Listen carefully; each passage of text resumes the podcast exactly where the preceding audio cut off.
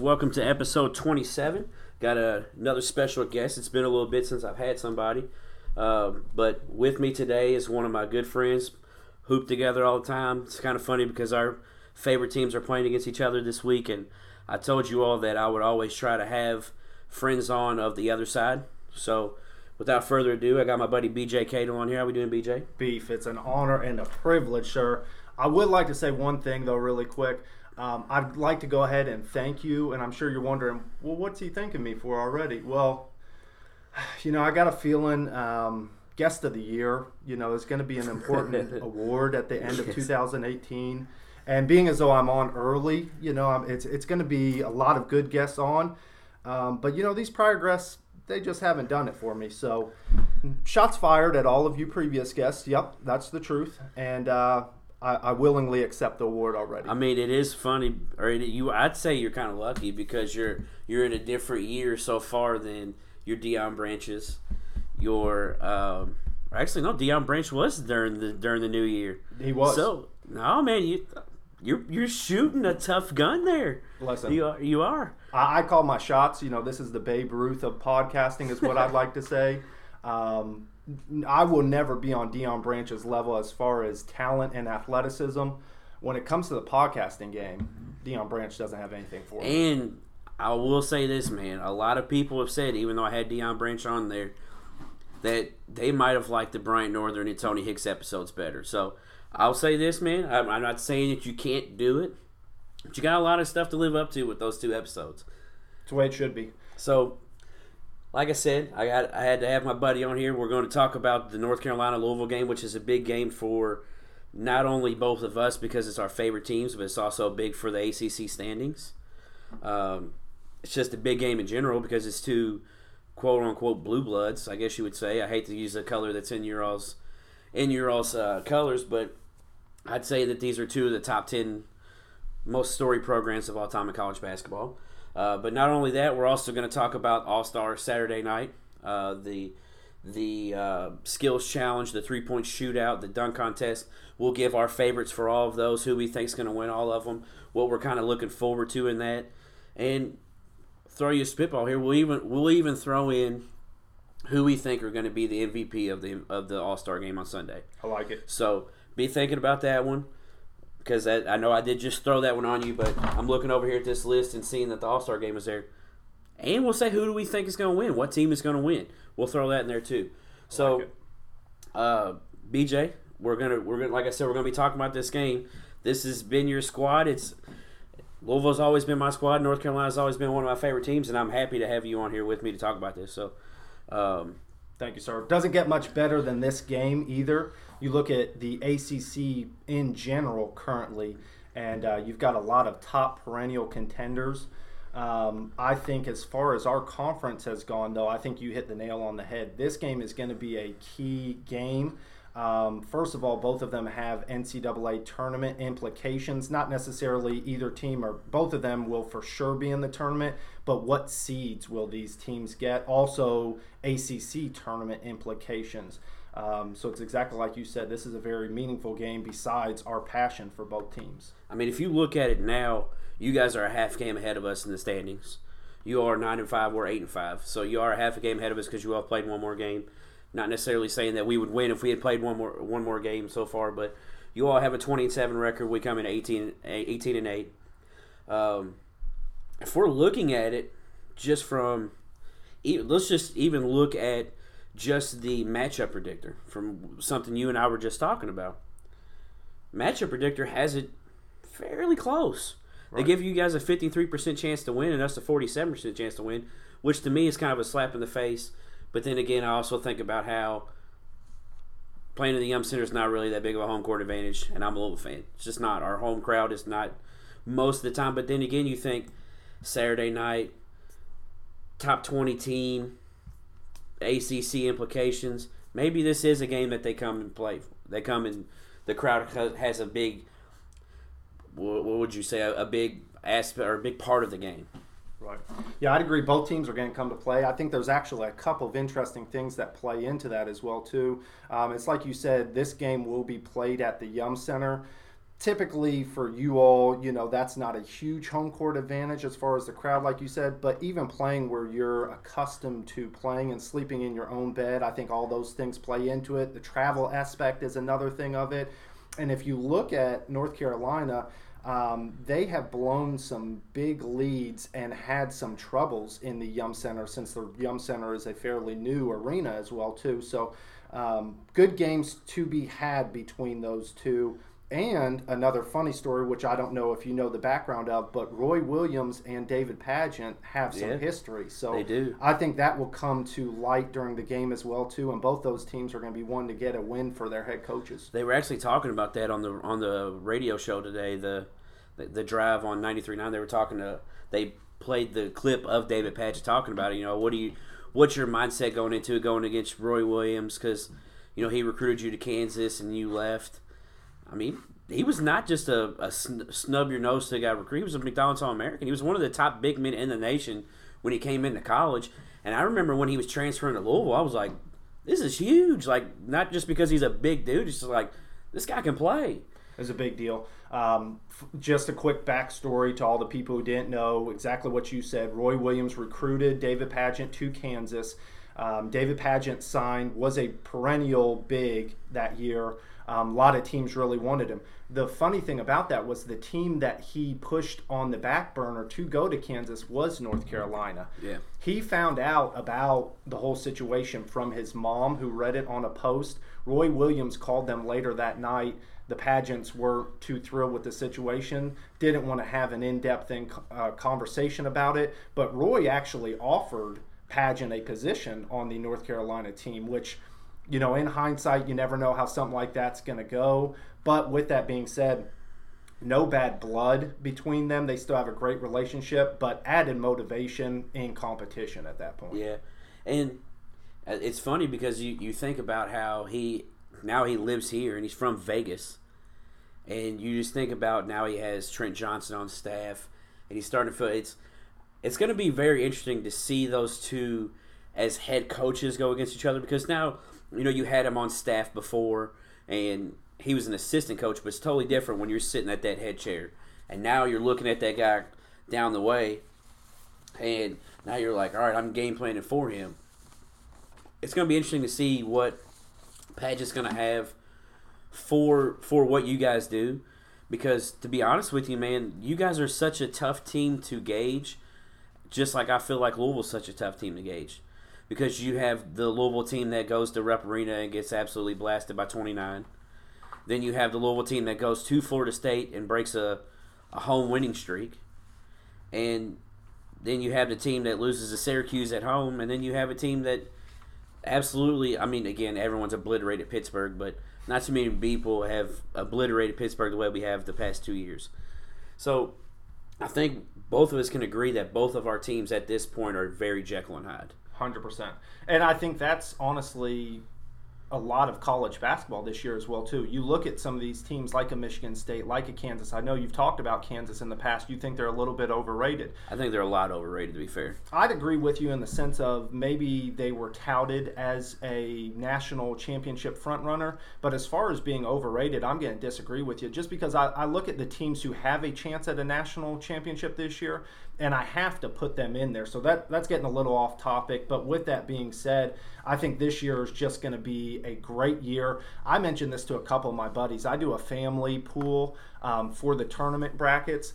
And I think one of the younger kids in our family could win who doesn't really have a lot of knowledge this year. So that plays into exactly what you're talking about. Both these teams are a little bit Jekyll and Hyde, but the NCAA in general this year, you've seen some things that you're like, well, on paper, that shouldn't have come out that way.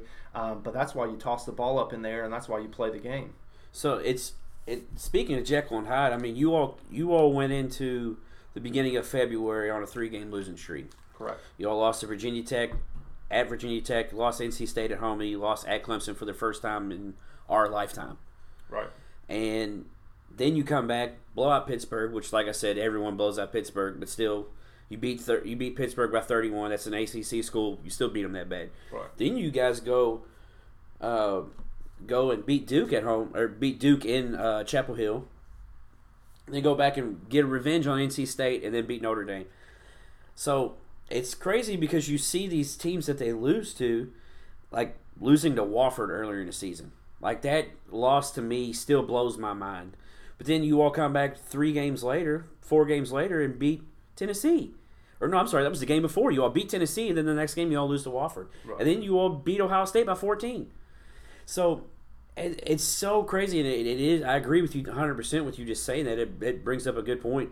College basketball this year is probably the most wide open I think I've ever seen it. When coming into the year, you thought it was Duke's to lose. Yep. Now it's like, what's Duke going to do? I mean, are they going to keep playing like the Duke that we think they could be, or are they going to roll over and lose the teams they shouldn't lose to? Right. When Bagley signed with Duke, that was the sealer for me. I said Duke is going to be the front runner at that point. Yeah. The thing I didn't take into account is the depth on that team is not as that good as good as what I expected it to be. But once again, that's a different topic for a different day for me. Yeah. I agree with you 100% on all of that. So just looking at what I know you'll like this because you're a big MMA guy, but the tale of the tape, we'll call it that. So I love you it. look at you look at the stats for both teams. Louisville, uh, if we're looking at points wise, Louisville gives up less points. I'm not saying that's because we're a better defensive team. We just do. You all score five more points on average per game. We shoot about even from uh, from the field. Rebounds, which is always a problem for us against anyone. You all average six more rebounds than us. You all also average pretty much four more assists. We average more blocks, which is not too many teams that average more blocks than Louisville does, and then we average more steals. So, what what player do you think that North Carolina is going to be keying on to kind of stop our attack, to kind of shut it down early, to get the Yum Center out of it? Who, who do you think is the key guy for for North Carolina to key on? It's a great question. I think that plays into what has been North Carolina's success recently. If you look at what has changed from those wins to those losses, it's the defensive end of the court. It's not the offensive end. Offensively, this team has what they need um, to be a successful team. You've got the Luke Maye, who's kind of your mid-sized guy who's going to be able to extend the defense, but also has a little bit of a back to the basket game, which you don't see too often anymore. You've got your Joel Berry, which we were mentioning before. Seems like he's been there for six years. Season leader, uh, phenomenal vocal leader, but also a quiet, calm, cool presence and demeanor out there. You also have a guy who's underrated, and he's the guy who I will kind of key on in this section because of what you asked me. Theo Pinson. I think Theo Pinson is going to have to defend the two guys that I think are Ural's most prolific scorers, which are going to be Deng Adel and VJ King. And I think at six six, um, Theo Pinson has a little bit of the length, the speed, and the athleticism to defend both of those. So, key for success, in my opinion, will be Theo Pinson. Is he able to mentally compete out there? Um, coming off these four wins that we've had recently as well too you even put that notre dame win in there um, that's a big win for this team i'm hoping it's going to be um, they're going to be mentally ready to come out and play against a great u of l team So the thing that it always makes me sick whenever I see Theo Pinson because you guys, you guys snuck. You didn't, I'm not gonna say you all snuck him, but he picked you guys marginally over us. I really thought we had Theo Pinson in the bag, right and I hate it because I know what kind of player he could be, and I hate that he's been hindered by injuries most of his career. And because you see glimpses, and you're just like, oh man, this dude could. I mean, because you, I think you remember when he coming out of high school, dude was a high flyer. The dude just dunked on everybody. big time no jump shot to be honest if we're 100% honest could not shoot the ball to save his life couldn't throw it in the ocean but as far as athleticism He was he was a dunk and get in your face and d you up type of guy when he was coming out of high school. 100% And he's molded his game to where he's getting a decent mid range jump shot, and he's he hits the occasional outside jump shot, but it's not very often. Uh, I mean, it says here he shoots from three 14%, so it's definitely not very often. Right. But he shoots 45% from the field. So that shows you he, he shoots 81% from the free throw line. I always like Theo Pinson. So that to me that's a good that's a good uh, pick for for you say. So my key for us, I'll even throw my player like you did with Theo Pinson because I think the way that we're Joel Berry's going to get his. The way I kind of look at it. depending how you all match up. I think if you put Quentin Snider on him, he's probably going to have his fair share. But see, the thing is, is you take you put one of those big guys on him. To me, we're gonna have to zone you guys and hope that you guys don't hit threes. which is a good strategy against Yeah. us to be honest. So- as long as you all rebound. Yeah. So my key for Louisville, Right. Ray Spalding. I don't think you guys have an answer for Ray Spalding. I like it. When Ray Spalding is playing at his best, when he's in the game, when he's fired up and he's not making dumb fouls, to me, there's there's a handful of big men in the nation that can stop him with his length and athleticism. And when we run that, when we run the screen and screen and roll or the high low with him and when we run the screen and roll with like him and Deng or him and Q, because Q takes the screens from him very well, and even Ryan McMahon takes the screens from him very well because he always looks for the lob. But then you run the high low with him and Anas. It's very very hard to stop two pretty much seven footers from doing a high low when you have that length. So to me, if if Ray is engaged, which if you can't get engaged with the number fourteen team in the nation coming to coming to your town, coming to play you with this type of implications and the people bad mouthing you from losing, you know, those games in a row, I don't know what else is going to really get you to do it. And that to me is a big key for Louisville because I mean we have looks like eight nine people that are averaging more six points or more for our team. But to me, there's not a bigger key player on Louisville's team than than Ray Spalding. I'd agree. I think both sides of the ball he can be a contributor as well too because I think what you'll see North Carolina do some is obviously they want to get their first fast break down there. When they don't have an easy shot or an easy bucket, they'll pull it back out, they'll run some pick and roll action. With a Ray Spalding type player, from what I've seen, you all have had different strategies per game, but I've seen you all switch it a lot of times. That is ninety percent of our time we switch, and that is one thing that I do love about this team is that we can switch, and most of the time we don't miss anything. Spalding can guard one through five from Yeah. what I've seen. Obviously, he's more successful at the three and four position there. But as far as end of game situation, I would not feel bad about him trying to guard a ball handler who's trying to get a jump shot. And up. even and even Anas moves well for that. I mean, if you watch in the Florida State game, Anas played like garbage until the last five minutes of the game. He gets four blocks in the last two minutes of the game, and it was all we're gonna get him in a screen and ball, screen and roll motion. We're gonna have him switch onto one of our guards, and he blocked three guys in a row going at the rim. That's one thing that I, I love about about these two, and, and I loved about when we made the decision to do the the lineup change, which we kind of switched it back, was putting Malik in there. Like I loved it because it kept both of them out of foul trouble. And if you can get them in the end of the game, when you have Anas and Ray in that middle at the end of the game, Right. you're not getting anything at the rim. Yeah, the only downside to having, I mean, there is no downside to it, but with Mahmoud being an elite shot blocker, with Spalding being an elite shot blocker, the problem that I've seen is sometimes your guards get a little lackadaisical, and that alludes Absolutely. exactly to what you're referring to the foul trouble. Once you get those guys in foul trouble, you guys fall off pretty heavily. Now, as far as offensively, you don't really fall off because it's exactly like you said. Each of those guys that you mentioned has their own skill set. Um, I have seen these things happen in person where if you have somebody who's considered a shot blocker behind you, sometimes your perimeter defense therefore is a little lackluster. Yeah, and to me, like everyone talked at the beginning of the season for Louisville about how bad our defense has been, but our block, shot blocking, our shot blocking was there because none of our guards guard. If you watch, Deng Adel gets blown past more than any person on our team. Even Ryan McMahon when he comes in, he Deng Adel. I don't know what it is because he's obviously athletic. You watch him; he's obviously athletic is he I guess he's playing flat footed or something. I don't know what it is, but he gets blown by more than anybody. And that's what's leading to us being a top five shot blocking team in the nations because they gotta block shots. If not, and then that also hurts us on the rebounding side. Hundred percent. Because then you bring that weak side guy over to block shots, now you're opening up the weak side guy to rebound. Yep. So then you get the rebound and an easy bucket. It's a double problem at that point. So that's that's the thing with with this team is we have to stay engaged one through five defensively to where that shot blocking is just part of our defense, not the main part of our defense. So we we both gave our pretty much what we think was the key for us to stop. Who is your who's going to be your sleeper guy that's going to do something in this game?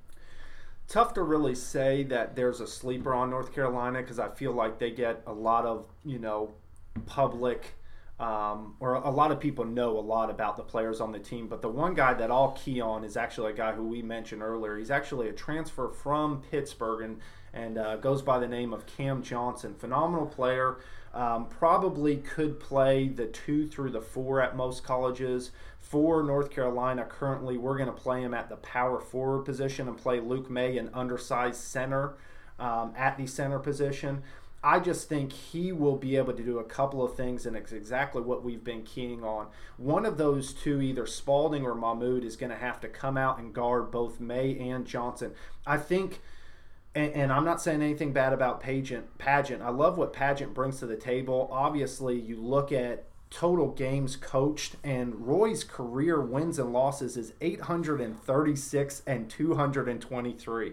I mean, this man has a win percentage of 79%, which is phenomenal, but that's a lot of games to coach, and I don't think Padgett will be able to have the experience. So, as far as in game adjustments, I don't think they're going to be adjust to what Cam Johnson brings to the table. If you come out and extend the defense, he will go around you and he will finish at the rim. Not the most athletic player you've ever seen in your life, but does finish strong at the rim.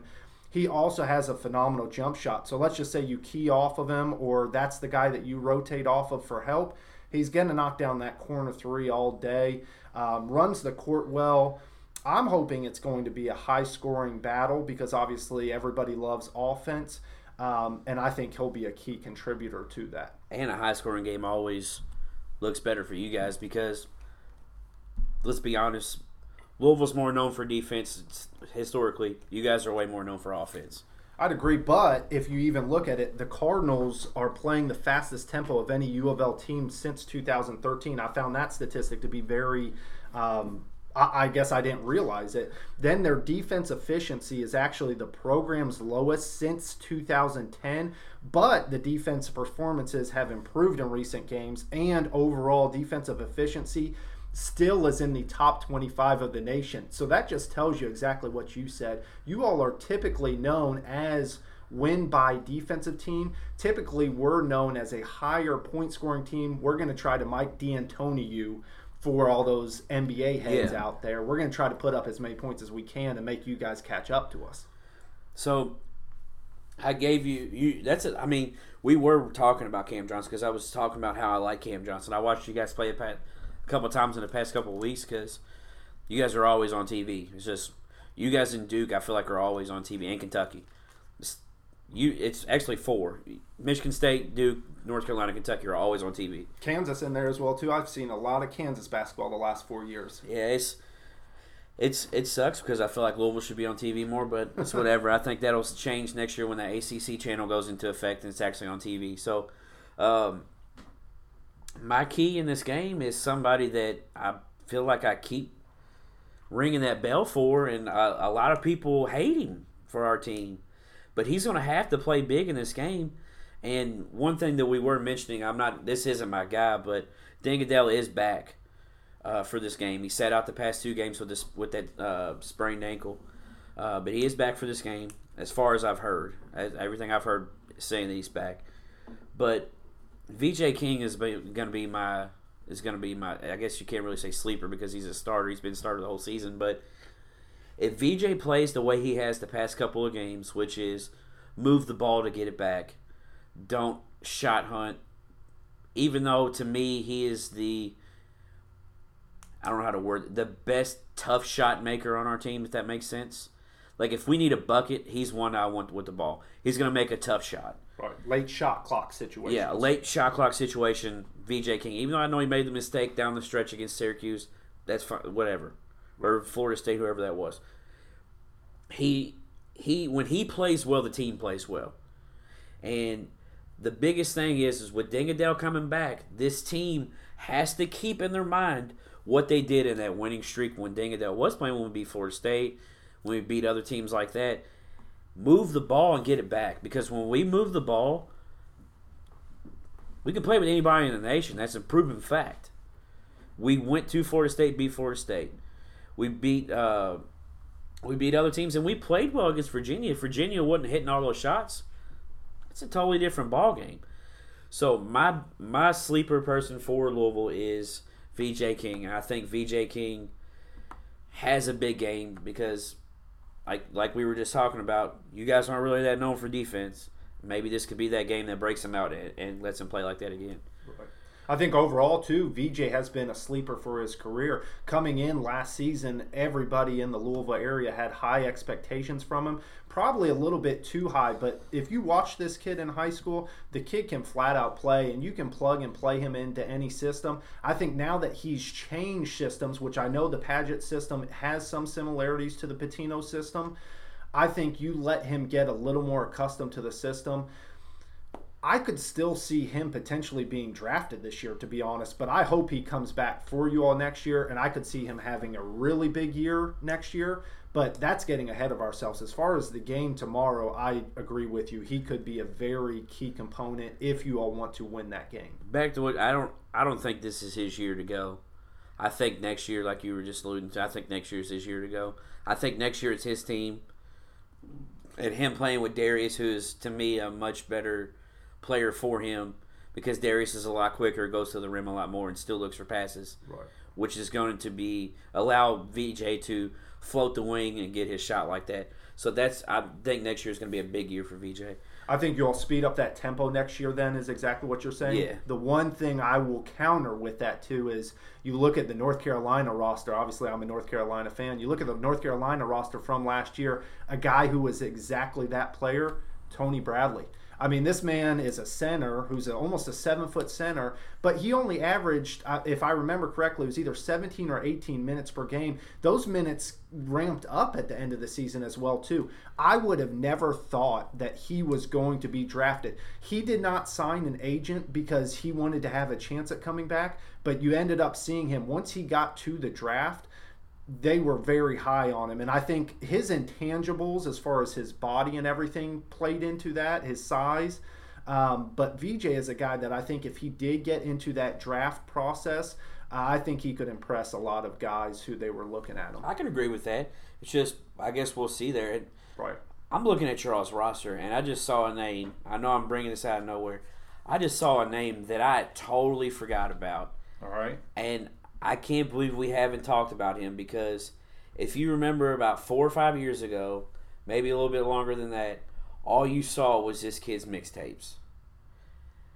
Why is Seventh Woods only averaging 1.7 points a game? If you look at it, Seventh Woods has actually only played 10 games this season, and the last two games, I believe, I could be, you know, a game off, but are when he's just coming back from his injury as well. So too. he's been hurt. Yes. So, but if you look at that, you know, we North Carolina this year will go ten or eleven deep. We actually had a brief conversation about it earlier, but we had a guy who I was very high on, Jalek Felton, who's uh, currently not playing for us. Yeah. He's got some off-court issues that we won't go into, but um, the the North Carolina athletic program's trying to protect him, trying to get ahead of all that stuff. So, what a better time for Seventh Woods to come back in try to get his legs under him before the ACC tournament, and try to be a great addition to a team that's already 10 deep. Because I don't know, he was he was almost out there as much as Zion Williamson is now.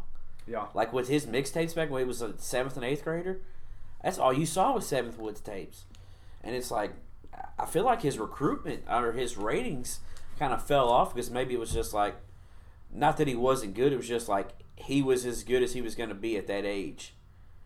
I could see that. I would say watching him last year, I got to see him play. I got to see him be healthy.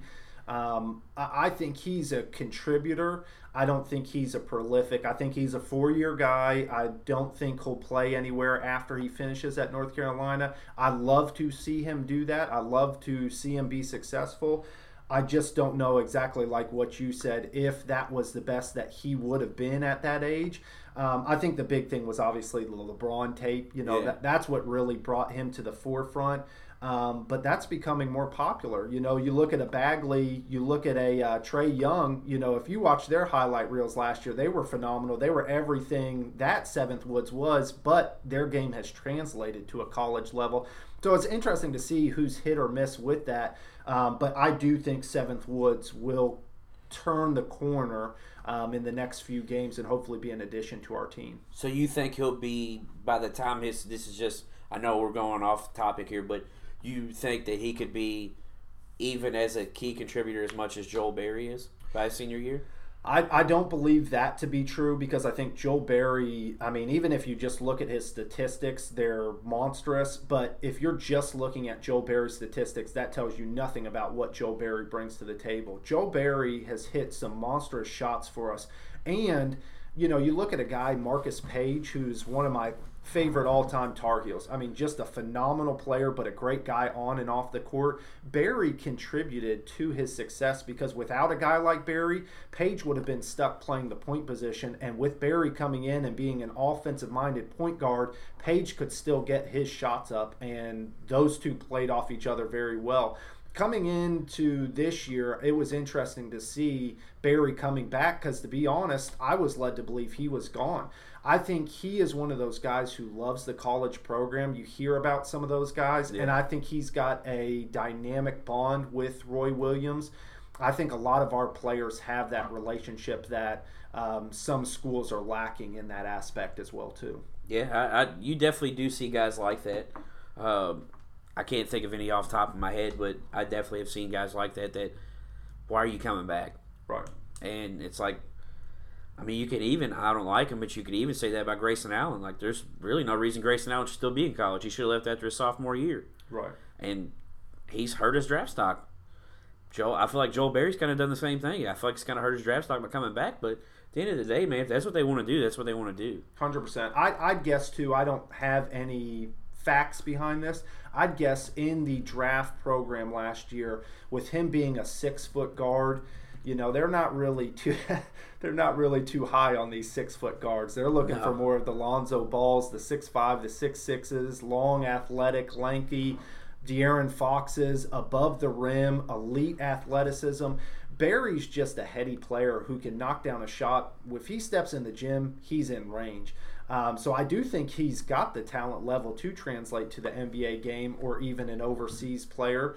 Um, I, I am a guy who personally does not find anything wrong with playing overseas. I think for some people it's much better. You look at a Stephon Marbury, you look at a Jimmer Fredette, you look at you know a Michael Beasley. Even though Michael Beasley is having success again, I think some of these players' games were catered to a European style of ball and the publicity that they would get over there would be much better. So I wish him nothing but the success. I think he'll be uh, an NBA player, but if he isn't, I hope he continues on his journey because I love watching him play. Draft.net actually has some, I think you will agree, going to a perfect place for him. Okay. San Antonio. Right. That's a, to me, any person that you, any player coming out that is projected to go to San Antonio – that is like a four year player that is not going to hurt you with their game. They're not going to take stupid shots. San Antonio's a perfect place to go. You know, I think there's a lot that goes into that as well too. You look at San Antonio right now, and they're in a little bit of a um, a mix up with their point guard because you got Tony Parker coming off the bench and Dejounte Murray playing starting role. You still have Patty Mills too, and and Patty Mills. Even though Patty Mills, I would you know I don't know if Popovich would ever really want him to be a major ball handler. In the NBA, you don't really need a point guard, right? So, scoring offensive guard, but even a Bryn Forbes you put in there as well out of Michigan State. I, I like Berry's chances against all those guys in winning some minutes, but as far as the development aspect, doesn't get much better than that. You look at, you know, one of our favorite NBA teams, the Cleveland Cavaliers a former Tar Heel, Danny Green, coming out of there yeah. being drafted by Cleveland. Cleveland did nothing with him and no. never developed him whatsoever. You look at some of those successful San Antonio teams. Danny Green played a key role with the three and D mindset, and that was due to Popovich, you know, propelling him to that successful role. That's where some sometimes I like to compare Popovich to a Bill Belichick I knew you were going there. By the way, you get you get guys that don't that aren't successful other places, like Chris Hogan. Chris Hogan was a what lacrosse player, I believe so. And then he comes in here. He's one of our best receivers. Julian Edelman was a quarterback, and he comes in and is now one of our. He's our second best receiver, maybe our best receiver when he comes back healthy. You can maybe make the argument for Brandin Cooks because I consider Gronk, you know, a tight end. So I'm not, but that's where it's almost like that system. Bring them in there. I can plug anybody in my receivers. I can plug anybody in my guards. If I got this system, you're not going to beat me. Right. If I have people that buy in, and that's Joel Berry will buy in. I mean, he's been here four years. He's obviously buying into what North Carolina's doing because he's successful. Right. Been to the championship, won a title as well, and with as wide open as it is this year, they can make that run again. Winning mentality. What Yeah. better team to translate to Exactly. than the San Antonio Spurs? I love that you brought that up because I did not know that to be 100% That, honest. that NBA Draft.net for anybody that doesn't get on there. NBA Draft.net is by far the best prediction for NBA draft stuff. Again, they don't know the projections completely yet because right now they're just basing it off records. But if you look at right now, like up to date, like when the lottery comes out, you get on NBA Draft.net. Ninety percent of the time, they're going to be exactly right. I feel like the only time I've ever looked at them, they weren't right, which no one saw the Anthony Bennett thing coming. That's really the only time I have seen them not be almost exactly correct. Well, it was a good podcast until that point. So thank, thank So- you for ruining my Yeah. day. So- Steve. I appreciate that. with you know that that whole game. I, I'm I'm really excited for the game. Let's get back to the game because Right. I am excited for the game. So now comes the point to where we make a projection about who. Obviously, we I feel like we're both going to pick our teams to win, but what do we think the score is going to be? You know, I, I think a couple things quickly. I think I really, really like North Carolina this year. I think it's been a battle for them to get their big men ready to play because we started all freshmen this year. You got a guy Sterling Manley, you got Garrison Brooks, you got Cam Johnson who actually has only played what 16, 16 games? games. Yep. So Cam Johnson's getting back into the mix after having some injuries as well too. I think North Carolina is on the upswing, and obviously that's wishful thinking as well too. Projection wise for the game, I see an 87 to 79 victory even at the Yum Center. I do think it will be one of those games that is a little bit back and forth. Um, North Carolina is notorious for getting in end of game situations. I think North Carolina has players to hit free throws then at that point. So what I'm saying is basically even though it sounds like I picked it a decent far spread, I think it'll be a close game Free up until the end and free throws will solidify it for us with missed threes on the opposite end. So I'm going to throw a little statistic here for you. All right. See if you know. You probably do, because I'm throwing it at you. The since Louisville, I think it's actually I'm, I'm almost 100 percent positive. Every every time that Louisville and North Carolina have played in the regular season, which teams have won? The home team? The home team. Right. How recent is that? Do you know?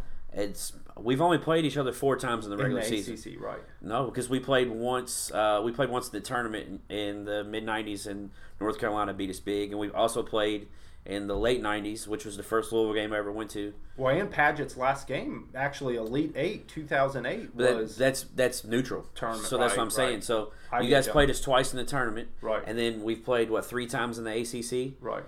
uh, that weren't neutral court because we played in the ACC tournament, too. Tournament. Um, but how, where we play either in Chapel Hill or in the Yum or in the Yum Center, Okay. the home team has won.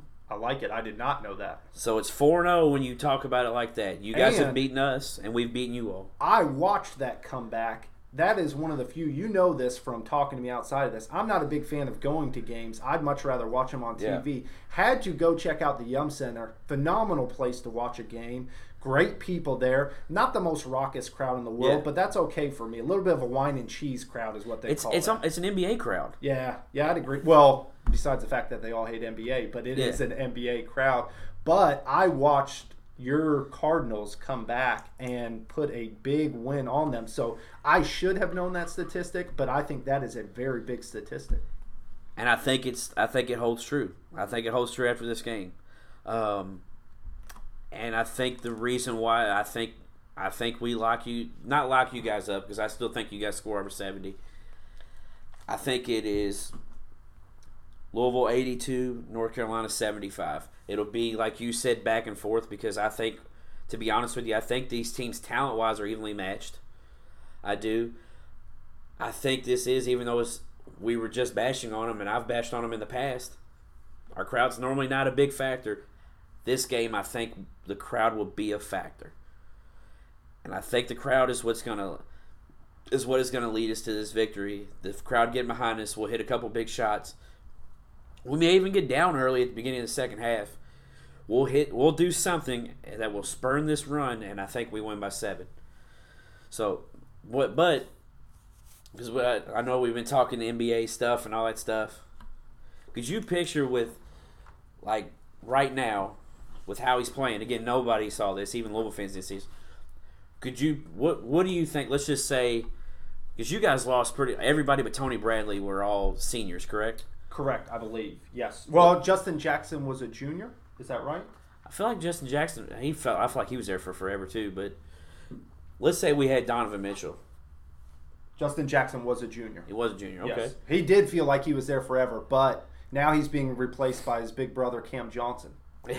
so, so with with that Donovan Mitchell, Right. we're going to. I'm gonna, I'm gonna just throw this at you. All right. We won't even talk about having Donovan Mitchell in this. I game. can already tell you this is going to be a crazy comment. No, this isn't gonna be a comment. It's gonna be a question. Okay. Putting you on the spot. You got to answer right now. No thinking. You say the first one. Got it. Ben Simmons, Donovan Mitchell, Rookie of the Year. Ben Simmons. Okay. And then to me, there's I, I see arguments for both sides. I think the disappointing thing is that Ben Simmons is not an all star, so therefore you have to. Now, in the last 11 games, Donovan Mitchell has boosted his stock. I don't think Donovan Mitchell was even a top two guy. Well, it's tough to say that because I put Jayson Tatum up there as well too. Jayson Tatum has had a big key to Boston Celtics, and I'm not knocking Donovan because I was a huge Spider fan, and I'm you know me, I'm not a U of L fan. I'm not a U of L hater. Yeah. I'm a realist.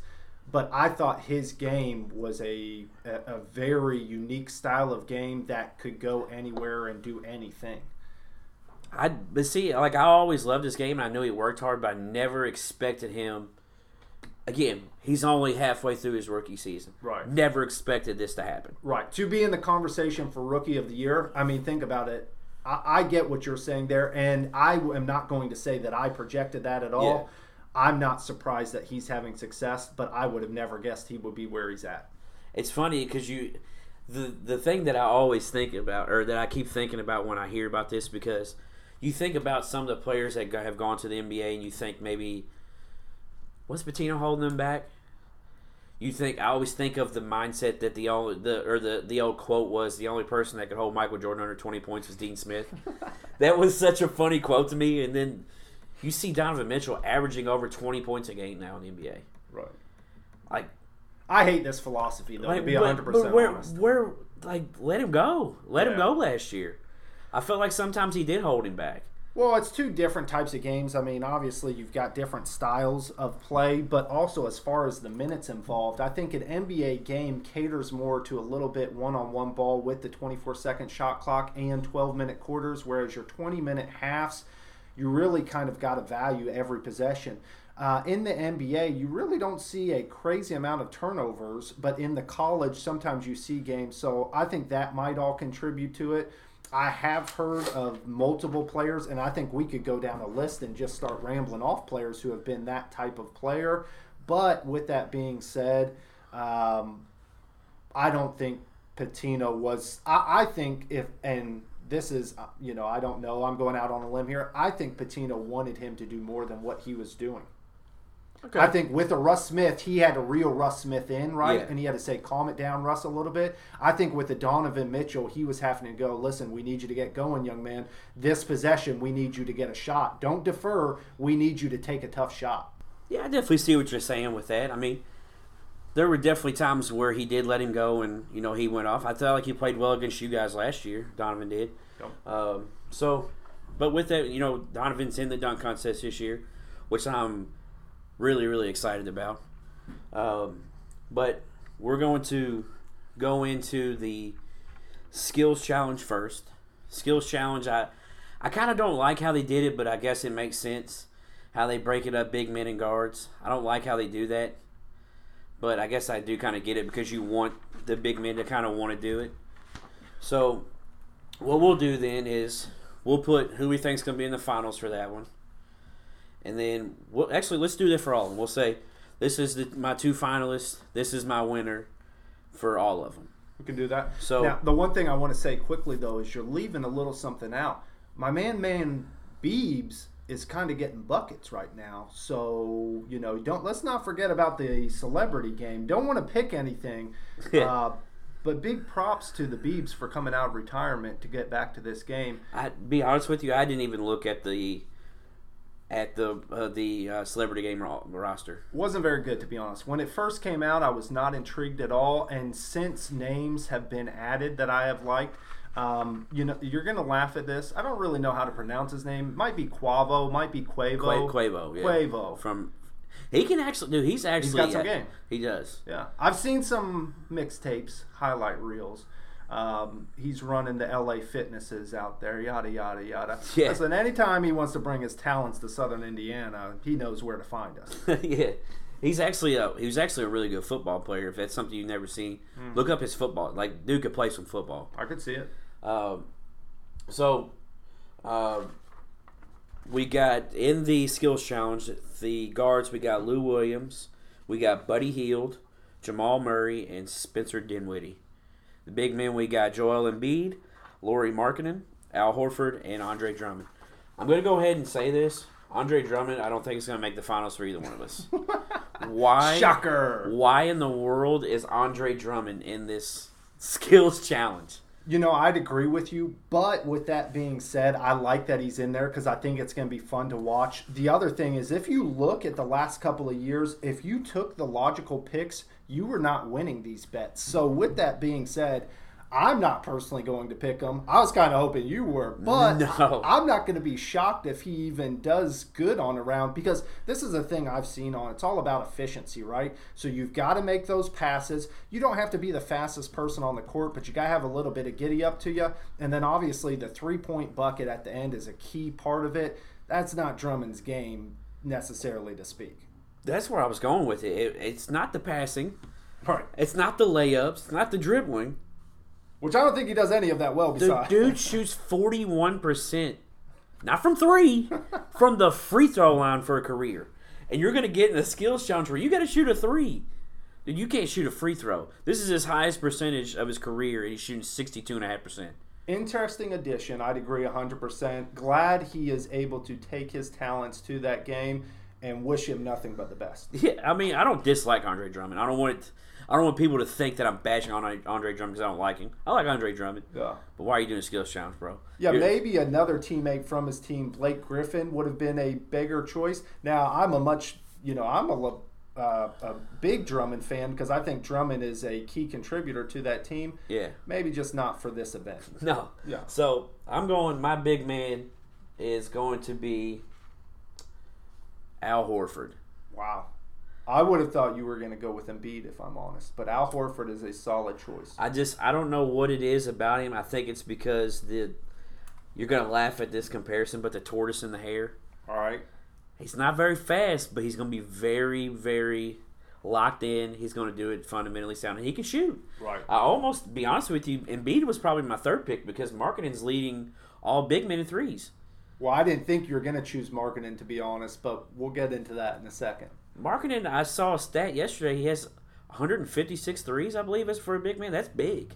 And Markkanen has been on the best steroids in the world because if you look at him from college compared to now, the dude's probably put on 60 pounds of solid muscle. He's probably got a 0.00. Someone needs to check that guy's back knee and see if he's got some. Let's do a little bit of testing. That's all Yeah. I'm saying. So that's my big man finals. Who who are you gonna put in your big man finals? Well, that was going to be my question to you. Is Markkanen considered a big man? Because even Well, though he- he's yeah, above, in, in this he has to be. Yeah. Okay, even though he's above seven foot, I still think he's a small forward.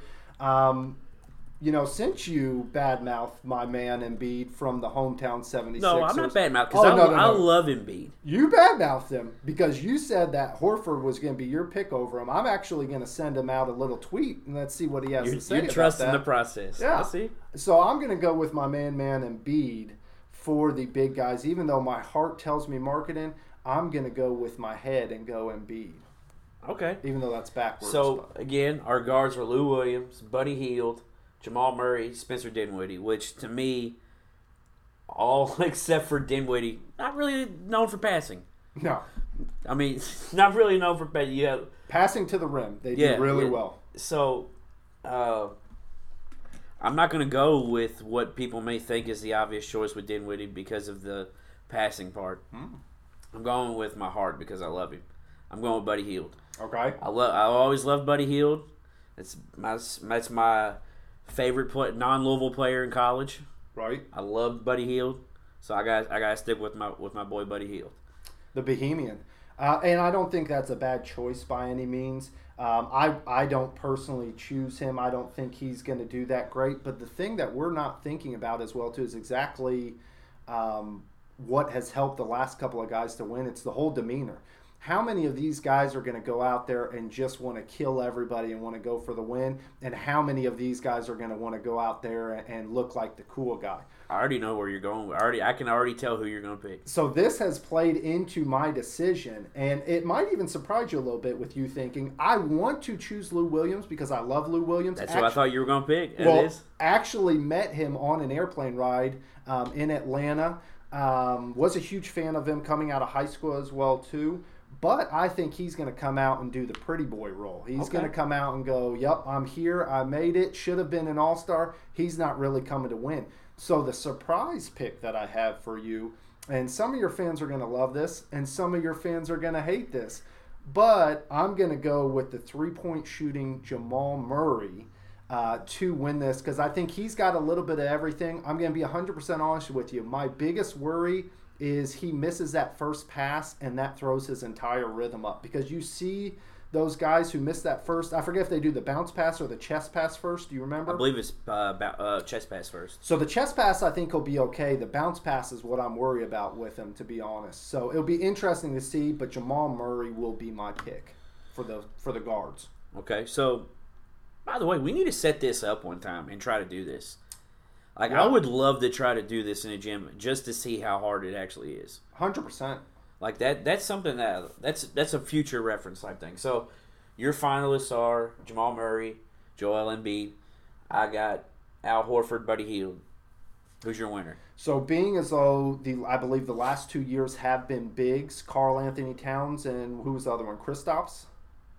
Uh, I believe Davis was in there too one time. Okay. Um, and, and I know he beat Hayward, who once again Hayward is kind of you know a tweener or a three, whatever you want to put him. Um, but I think the tides turn this year, and I think the guards are a little bit going okay. Let us go back to doing what we're supposed to do. We need to win this because we're guards. So I've got Jamal Murray for the win. So the past two winners have been big men. Okay. Like you said, Porzingis, Karl-Anthony Towns. Before that, it was Patrick Beverley and Damian Lillard and Trey Burke tra- tied. Right. Oh no, Which sorry, should, it was yeah they tied. Should never happen. No, that's just disgusting. So we who you picked who to win now? Jamal Murray. Jamal Murray is my pick to so win. You're spurning the old big man thing. That's correct. I'm keeping it there. I like it. Al Horford's going to get the W. It's exactly what you said earlier with Horford, though. The tried and true can shoot it. He's going to have a good tempo to him. Uh, the one thing I would question with your pick, and you know it's your pick, is he coming out to win? So that'll be interesting to see. What? This is the what? He's not going to be in if he ain't coming out to win it. Right. So move on to the three point shootout. A lot of good shooters. A couple guys that I'm also like, eh. Like one is Tobias Harris. Tobias Harris is shooting like I think I looked it up. He was shooting like 18% from the three point line this year. Not very good maybe in the 20s. I can't remember exactly what it was, but you got Klay Thompson, Kyle Lowry, Eric Gordon, Paul George, Bradley Beal, your boy Wayne Ellington, Sir. Devin Booker, Tobias Harris. I think the thing we're obviously missing with this as well too is clearly they're having a hard time getting a lot of people to sign up for these things. A lot of guys are more wanting to use this as a vacation or a break from the grind of things than they're wanting to come showcase their talent. So that might play into it. And some guys look at this three point shootout kind of like how baseball players look at the home run derby, messes up your swing right. or messes up your shot. I've heard some guys say that that messes up your rhythm with that. So well, it's interesting because some are people are shooters off the bounce, off the dribble. Yeah. Some people are shooters off the catch from the pass. This is neither. This is shooting off a rack, and I can tell you from experience, there's a rhythm that you can get in that is different than catching off the shoot and catching off the bounce. Some people love that. Some people hate that. But if you look at the past winners in the three point contest as well too, sometimes you get a guy who's the perennial favorite.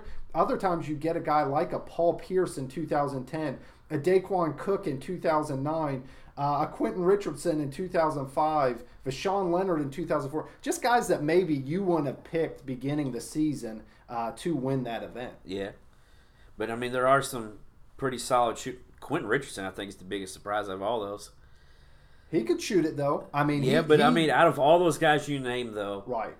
He's not one you really think of. I would say Paul Pierce personally, just because while Paul Pierce can shoot it, as far as a three point competition, I would have never seen Paul Pierce being the best in the NBA at that. But with this contest, we do have two, the past two winners in it. Right. Uh, Eric Gordon and Klay Thompson. and I definitely think that those two will definitely be near the top. So I'd agree. let's let's go. Your finalists. Who are your two finalists? Two finalists. Yeah. I would say, you know, obviously, this is going to be a great three point contest. I think this might be the closest contest that we have out of all of them. Um, I think, obviously, with the Tobias Harris and the Wayne Ellington, not knocking my guy from North Carolina, but maybe those two guys, and you could even put a Kyle Lowry, you know, were interesting picks. But the thing I say about all these is everybody has a chance to win. And I would even throw Paul George in there. Like Paul George is Yeah. to me like if Paul George is feeling it, oh my god. But if Paul George's shot is not on, like that's the four that when I first saw the list, that's the four that stuck out to me. It was like I'm almost putting them over here. Right. Well, different types of shooters as Yeah. well too. The one thing I'll say about Paul George is Paul George is having a career year from the three point line. He's shooting just over forty three percent this year from the Yeah. three point line, which is phenomenal. I mean that that is incredible. Whereas his career average is just a shade under thirty eight percent. So I like that they rewarded him for that um, by putting him in the event. But I'm not going to choose him for my finalists. For No. my two finalists, for me, and you know, obviously with this, this is such a crapshoot you want to go with the two defending champions. You know what I mean? I want to put a little bit of, or, or I want to go off the beaten path. I guess that those two, Eric Gordon and Klay Thompson, would be the consensus intelligent answers. I'm going to change that up. I'm going to go with Devin Booker and my bias pick of Wayne Ellington. Okay. So the Devin Booker is the guy who I'm going to pick to win. I'm already going to go ahead and let you know that, just because it's like I said, the Wayne Ellington. I'm really putting him in there to support the Tar Heels. This is a Tar Heels versus U of L podcast. Tough for me to not pick him. Don't be surprised if Eric Gordon and Klay Thompson end up duking it out for another um, three point championship, though. Well, thanks for stealing my two finalists because I was almost there with I was this close to, and it's not because I don't like Devin Booker. It's just I think these two guys have that in their mind that like we're getting back to that finals because I want I want to show who's the better out of the two. So my two are Klay Thompson, and Eric Gordon. Right. I think Klay Thompson brings it every time he steps on the court as well too. So I know 100% positively he's going to come out and try to do his best. Eric Gordon's a little more wishy-washy, but the way that Eric Gordon shoots the ball is incredible. Um, the the interesting thing about that, he is having a career low as well too with shooting 33.4%, whereas career average is 37.4. Throw that out the window. This Yeah. is a couple of shots and I would be shocked if he wasn't ready to go. My winner is going to be Klay Thompson. I like it. I, I just I, I like I just like Klay Thompson in this. I can't really give you an argument either way because both of them are great shooters.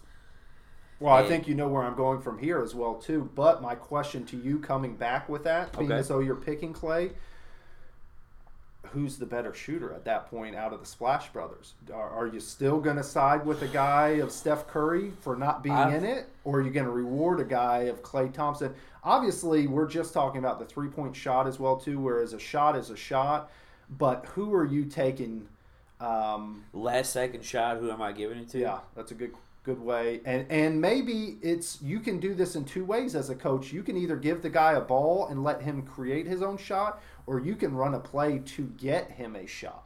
See, you're putting this on me, and Right. I, and I can't stand that I have to say this Right. because I've said it before, and people have asked me how it felt coming out of my mouth. Steph Curry's the best shooter of all time. Wow. I I don't like him. I don't like the Warriors. Right. I, I don't really think there's much argument for it. There, I don't think there's an argument against it. I mean, Tough to argue as far as statistically and everything. I want to, just like you were saying. but you Um, can't. Yeah, it, it's not blasphemy. That's for sure. Yeah, and I- I think by the end of his career, Klay Thompson will be too. Yeah.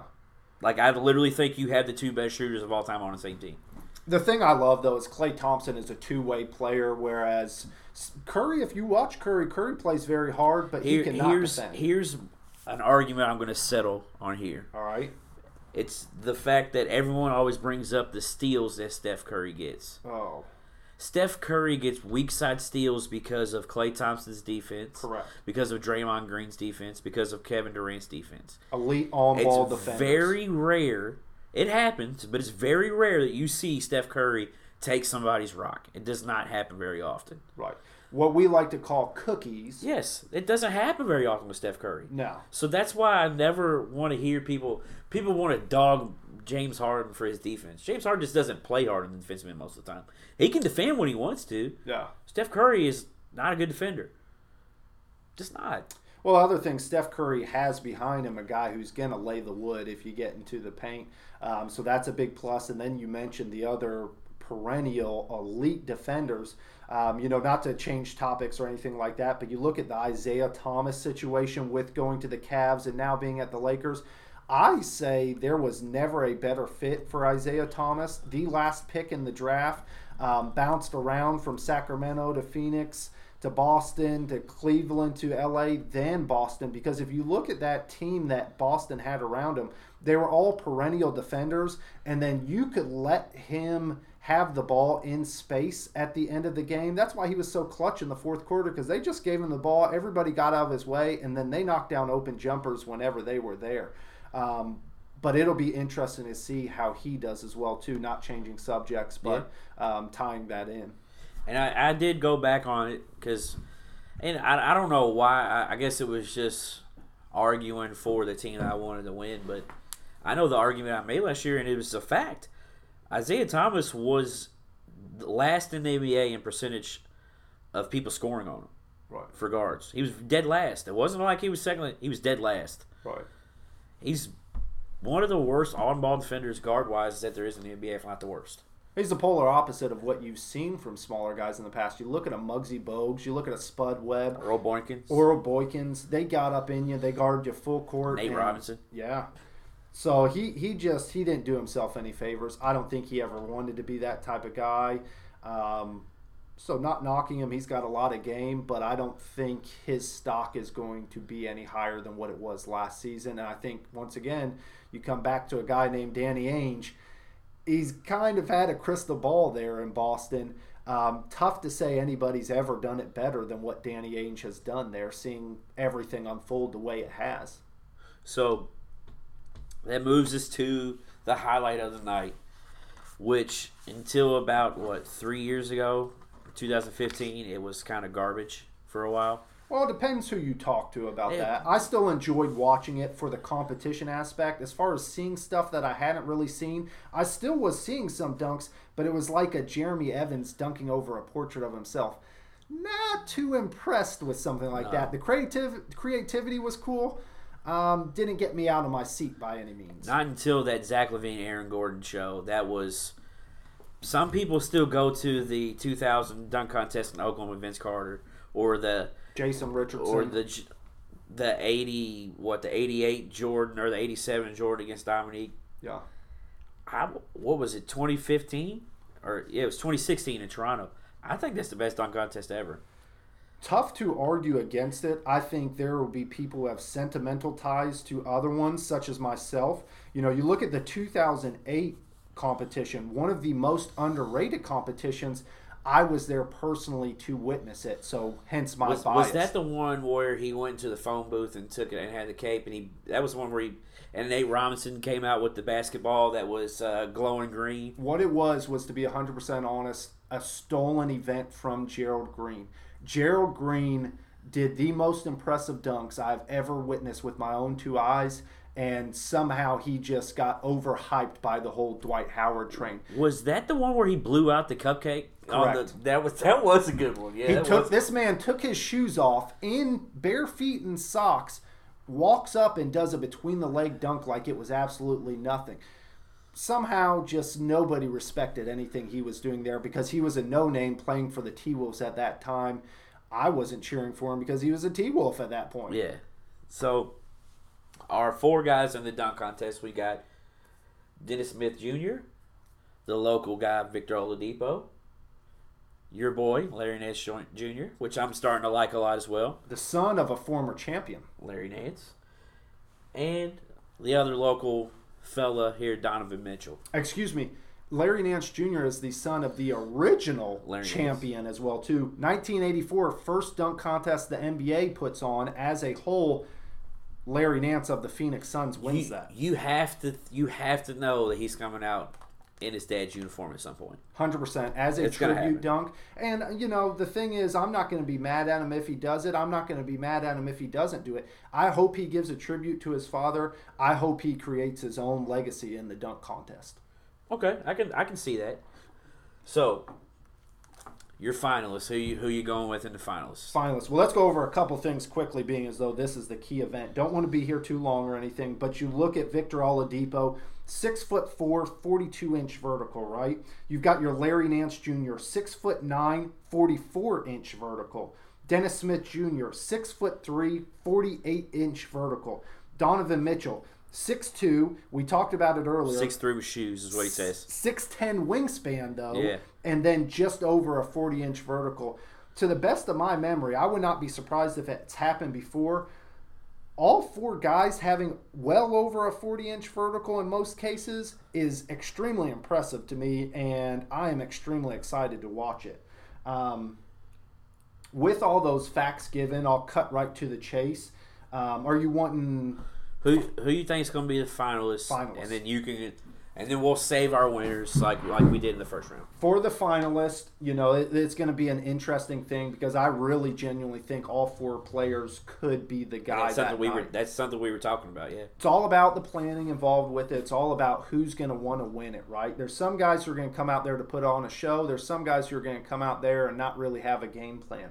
With that being said, once again, all of my picks have a little bit of bias involved with them, so I'm going to go ahead and put Larry Nance Jr. in there. I think he's a little bit of a novelty, being the only six nine guy. Typically, that's harming people, Yeah. but when you see somebody that size fly the way he does, I'm hoping he's going to have somebody who's going to throw him some oops because I think that will be his best chance of winning. But I'm going to go ahead and move him into the finals.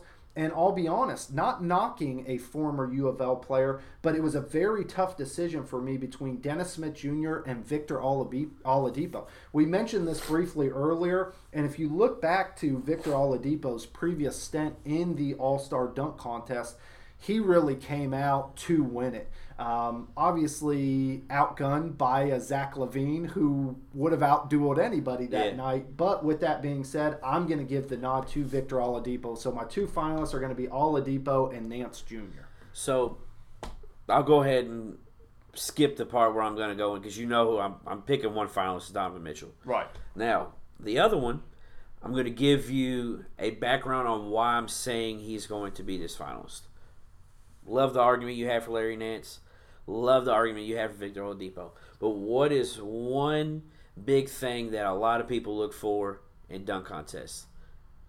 The power of the dunk. Right. Ferocity. Dennis Smith in this dunk contest, he and Donovan Mitchell are probably the two most powerful dunkers.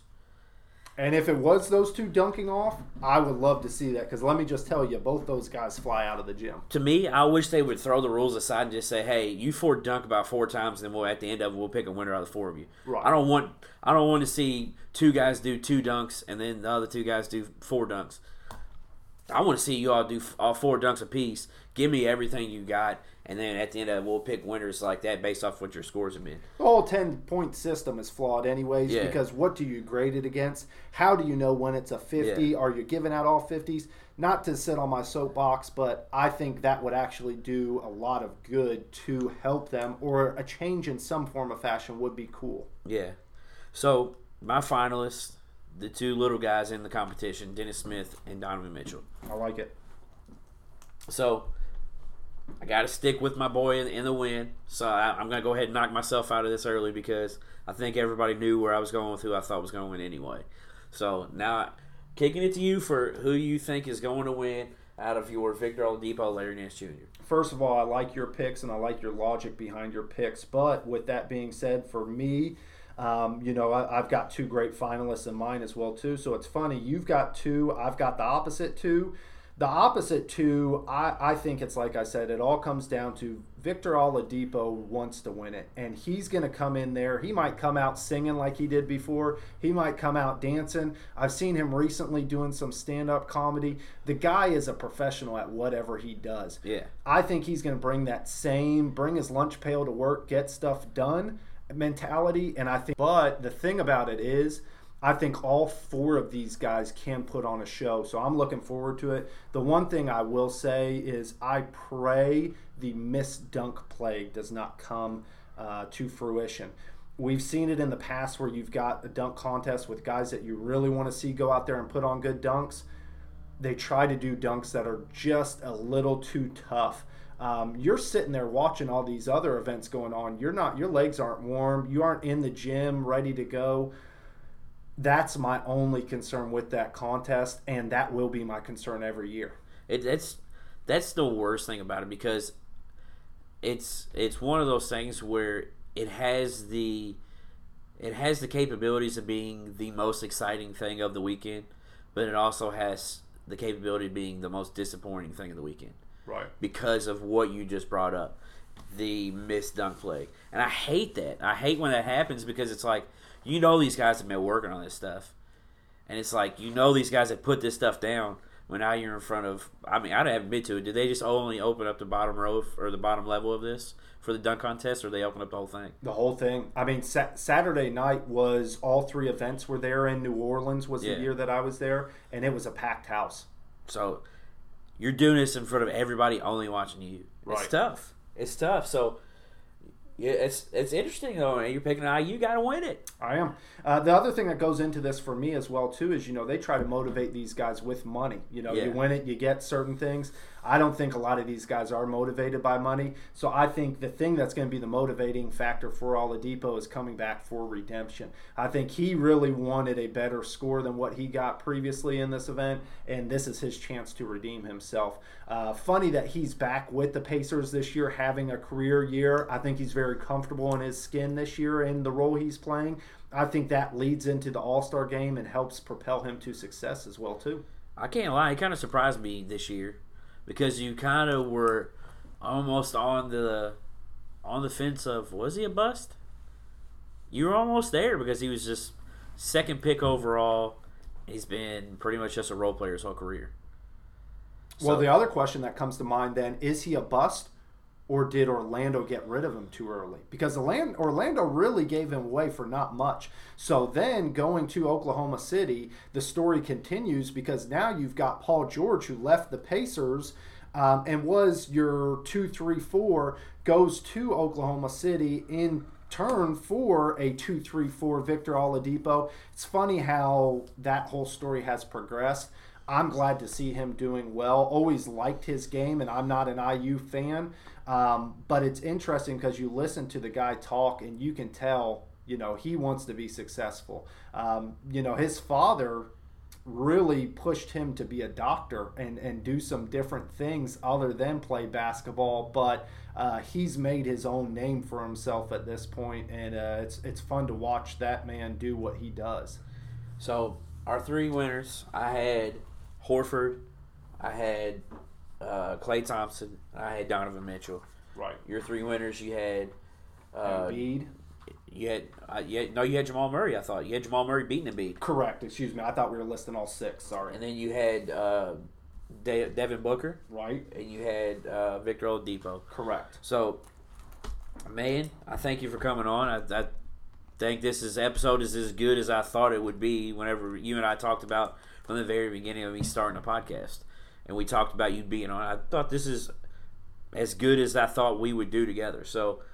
I'm excited we get to talk about this stuff, though. I'm just glad that the game and this All Star weekend falls on the same weekend because it's something that we're both passionate about. I love it, but let me stop you there, Beef. Okay. This podcast, if I'm not mistaken, is called Beef's Beef. Is that correct? It is. It is. So, Beef, I've got a little bit of a beef, or what I would like to say, a bone to pick, brother. Which is something that I haven't. It's not that I've ever told anyone not to give me a beef because I've told people, "Hey man, if you have a beef that you want to bring up on here, do it." And I told you that beforehand, and you said, "Oh, I got one." So I'm excited to finally have somebody on the podcast that is going to give me a beef. So let's hear it. So this is the thing. My beef could be with anything about anyone, anytime, right? I'm a big fan of beef. I love beef. With that being said, my beef is actually beef himself this time. Okay. You listen to previous podcasts, and obviously I'm an avid listener. I've listened to every podcast that you've had. There's subtle undertones of a North Carolina hater running through your veins. And the thing that I know behind the scenes is that not only are you not a North Carolina fa- hater, but you do not have anything against them in the least bit. The thing I would say that has been the most interesting to me, topic wise, has been two things. Obviously, the allegations about North Carolina with the whole academic investigation. And then now I'm hearing a lot about the seeding of North Carolina recently, which I think both you and I can agree the seeding means absolutely nothing. With that being said, there were some interesting decisions with the seeding committees. You know, I bring up Oklahoma losing six out of their last eight and being ranked what they were ranked. But to be fair, not to interrupt you, Mm-hmm. I did mention Oklahoma being overrated as well. True. So, with that being said, those are my two beefs, which therefore create one beef um, in general. So you are absolutely correct. Uh, North Carolina, since I was a little kid, has always been my second favorite team. But just like, let's look at it this way: you have family, I have family. You have a sister, I have brothers.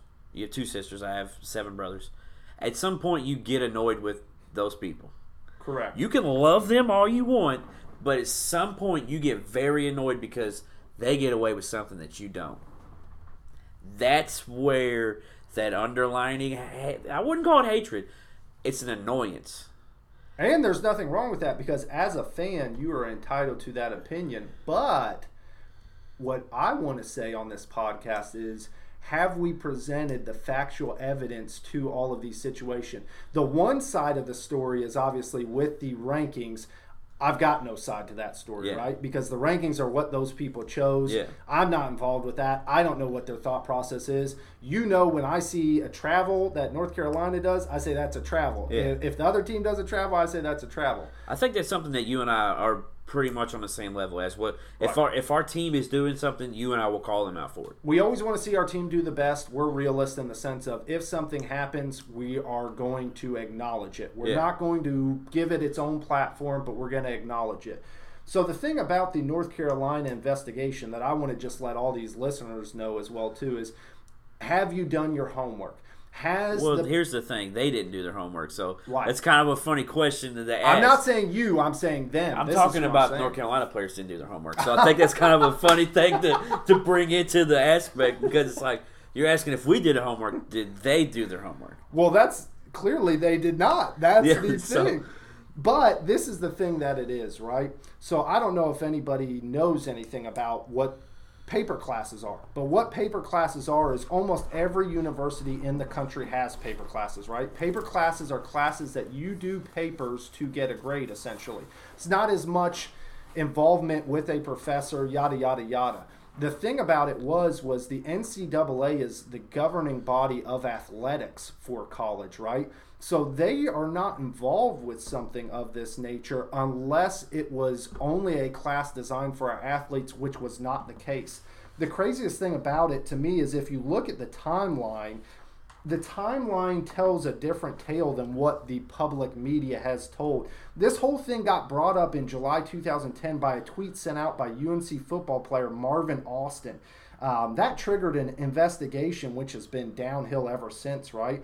Then, July 2011, you have a dismissed UNC football player who is suing to rejoin his team. But in his efforts, he makes public a term paper that is found to have been heavily plagiarized and has the chairman of the Afro American Studies Department on there um, listed as his instructor, which was not the case. So there's a little bit of foul play. I acknowledge that 100%. These classes were not the best classes in the world. It is a common practice. With that being said, has nothing to do with our athletic program. So I think the media needs to do a better job of telling these stories. The media is always going to tell it the way that makes them the most money and gets them the most clicks. I do not blame them in the least bit. That's what I wish for you and Beef's Beef is to get the most clicks. With that being said, I hope all the listeners out there don't believe everything they've heard and they do a little bit of their homework and see what's really going on. So are you saying you don't blame the players for taking that class? None whatsoever. I can give you an example. I'll go ne- ahead. I'll, go I'll, ahead. no, I'll say I've never blamed the players for taking that class. Right. That's not one argument that I've ever had. No, I have never heard that come out of your mouth. I, I'll never. I, it's there. You're gonna do it. As bad as that sounds, me saying that, that's just a fact. Right. Ben Simmons would have loved to have those classes at LSU. No, because Ben Simmons didn't want to have any classes. Correct. Uh, you, I've we've I've talked about that. We've talked about that. Ben Simmons didn't want to be in college. He shouldn't have had to be in college. None whatsoever. That's a that's a different story for a different time. So Right. my thing was they got away with it by because that class should not have been there. That class was originally, which I've because I've done my homework on this because I've looked up this. That class was originally created in the early the mid '90s when Dean Smith was still there in his latter years. Correct? Or am I wrong? Correct, but Dean Smith was not involved. So I'm not saying though- I'm not saying it was, but it was in his latter years when he was kind of fading out, handing the comp the Right. because I Dean Smith to me is. I think Coach K is now past him, but Dean Smith to me was the best coach of all time before that. yeah, depending if you put Red Auerbach and all these. I'm talking other- college. Okay, Just just, college. college. Yep, John Wooden. I mean, there's I, just I think Dean Smith. I, I just love Dean Smith, but right. and I think Dean Smith was straight and narrow. Like I don't think Dean Smith had anything to do with that type of stuff, but I think it happened. But I don't think he had anything to do with it. So when I go on saying this, I'm not saying he had a part of it. Right. I think it was originally created for athletes only. But in a manner to get away with it like this, North Carolina covered their tail by letting guys like me and you take that class. Yeah, I'm not going to deny that that could have some truth to it. But the one thing I will say is it was a governing body of the NCAA who was headed up by an SEC member. Um, so, with that being said, they could have technically attempted to press charges and, and go forth with the investigation, but I think they they knew there was no leg to stand on. So tough for me to say to you that they did not do that. I'll give you a quick backstory, and I don't want to go into too much detail because we don't want to get too personal. But in the eighth grade, I was a big fan of athletics. Specifically, basketball was my personal favorite, right? Yeah. Made the decision I wanted to take my talents to South Beach. No, um, ch- chose that I wanted to try to play for a better program than the program that I was at currently. Went to a well known school that is known for athletics, more specifically for basketball. Currently is, is doing very well, Yeah. right? So when I went there, and in the summer, it was pretty much well known that I was going to make the team. The counselor and advisor, the way I'll word it is, helped me choose which classes and which teachers to take. Nothing malicious was done or nothing illegal was done, but I was told where to go, when to go, why to go, how to go. And those things, let me tell you, were for my Benefit. benefit, advantage, whatever way you want to spin it. Um, so that's on a high school level, and there was no there was no money given to me or no anything like that. But with that being said, there was privilege given to me through that. Yeah. So and and that has actually been proven with this is that those guys weren't even told like that. They were just given their schedule. Right. And that may be what you're alluding to with you as well, but they were just giving their schedule and saying, "Yeah, you're taking this class." Right. Let's just say I took a lot of art classes. My art game is not at the top of the hill, even though I really enjoy it. But yeah, I was Yes. doing I was doing a lot of good classes. Some clay molding, you know. So, with your beef, I understand because I've thrown subtle shots in there because I knew you would be on here at some point. I knew you would. I didn't know you would bring it up, but I wondered if you heard them. Oh, I heard them. I I wondered if you heard them, and I, w- I would throw them in there. It was like subliminal messages, just seeing. Like, I wonder if BJ's really listening because you never said anything to me. Because we would text or talk about it on the phone about podcasts and stuff, but you would never bring that stuff up. And I think you you did it the right way. You came at me when you could on the podcast to where people could hear it. It's just the best way to do it. I adapt you up for that. That's the best way to do it. If you got the beef, bring it to the beef, and that's that's what you did. I love it. So That's what this is all about an Exactly. open platform for people Exactly. to discuss ideas. The question is, who is next? Yeah, that's and that's that's what we'll that's what we'll do. I actually the next game is against Duke. I have a friend that's also a Duke fan. Hopefully, we can get an episode in this weekend as well. Now, the one thing I'll say is his IQ probably isn't that high, so you know, let's keep that in mind when we listen to that podcast. Yeah, uh, this this this podcast doesn't come with pictures, so it's not, it's not we're not gonna really have to worry about that. So, BJ, again, I thank you for coming on. You'll be on again. You already know you'll you'll be back for for more. Uh, I love. I want to thank you. Quick shout out to Ava and Caleb. I know they're big fans. I know they're listening. That's awesome. I'm glad I got some young listeners as well. That's another reason why I never say it on here, but that's another reason why I tell any guest that I have coming on, I don't want cursing or anything like that because I want people people to be able to turn on the car and not have to worry about that stuff. I want people, and, but that's the thing. Like I don't want to cut anybody's humor off, but at the end of the day, I want people to say, "Hey, I'm riding back from church or I'm riding back from here and I have my kids in the car. I want to be able to listen to it. And that's my biggest thing is I want to be able to give you knowledge but still be able to make you laugh and still be able to listen to it with anybody. So that's awesome to hear that, you know, they get to listen to what their Uncle B sometimes. That's awesome. But guys, I hope you enjoyed this is by far my longest episode I've ever had.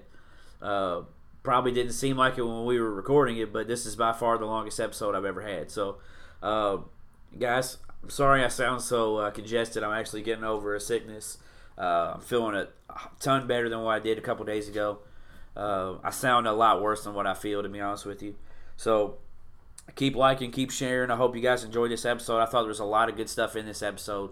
A lot. Of, this is a stat-filled episode. I feel like, uh, but great stats. And you brought it, beef. You I, brought it. Man, you brought it as well. This is this may be the best episode. I mean we're this is definitely going to be the longest one. So who knows? Hopefully, Let's hope it translates to the game as well too. Yes, I hope this game is one of the best games of the year. So guys, like I said, keep liking, keep sharing, keep listening. I'm gonna keep pumping them out. Y'all have a good weekend. Go Cards. Go Donovan Mitchell. Later.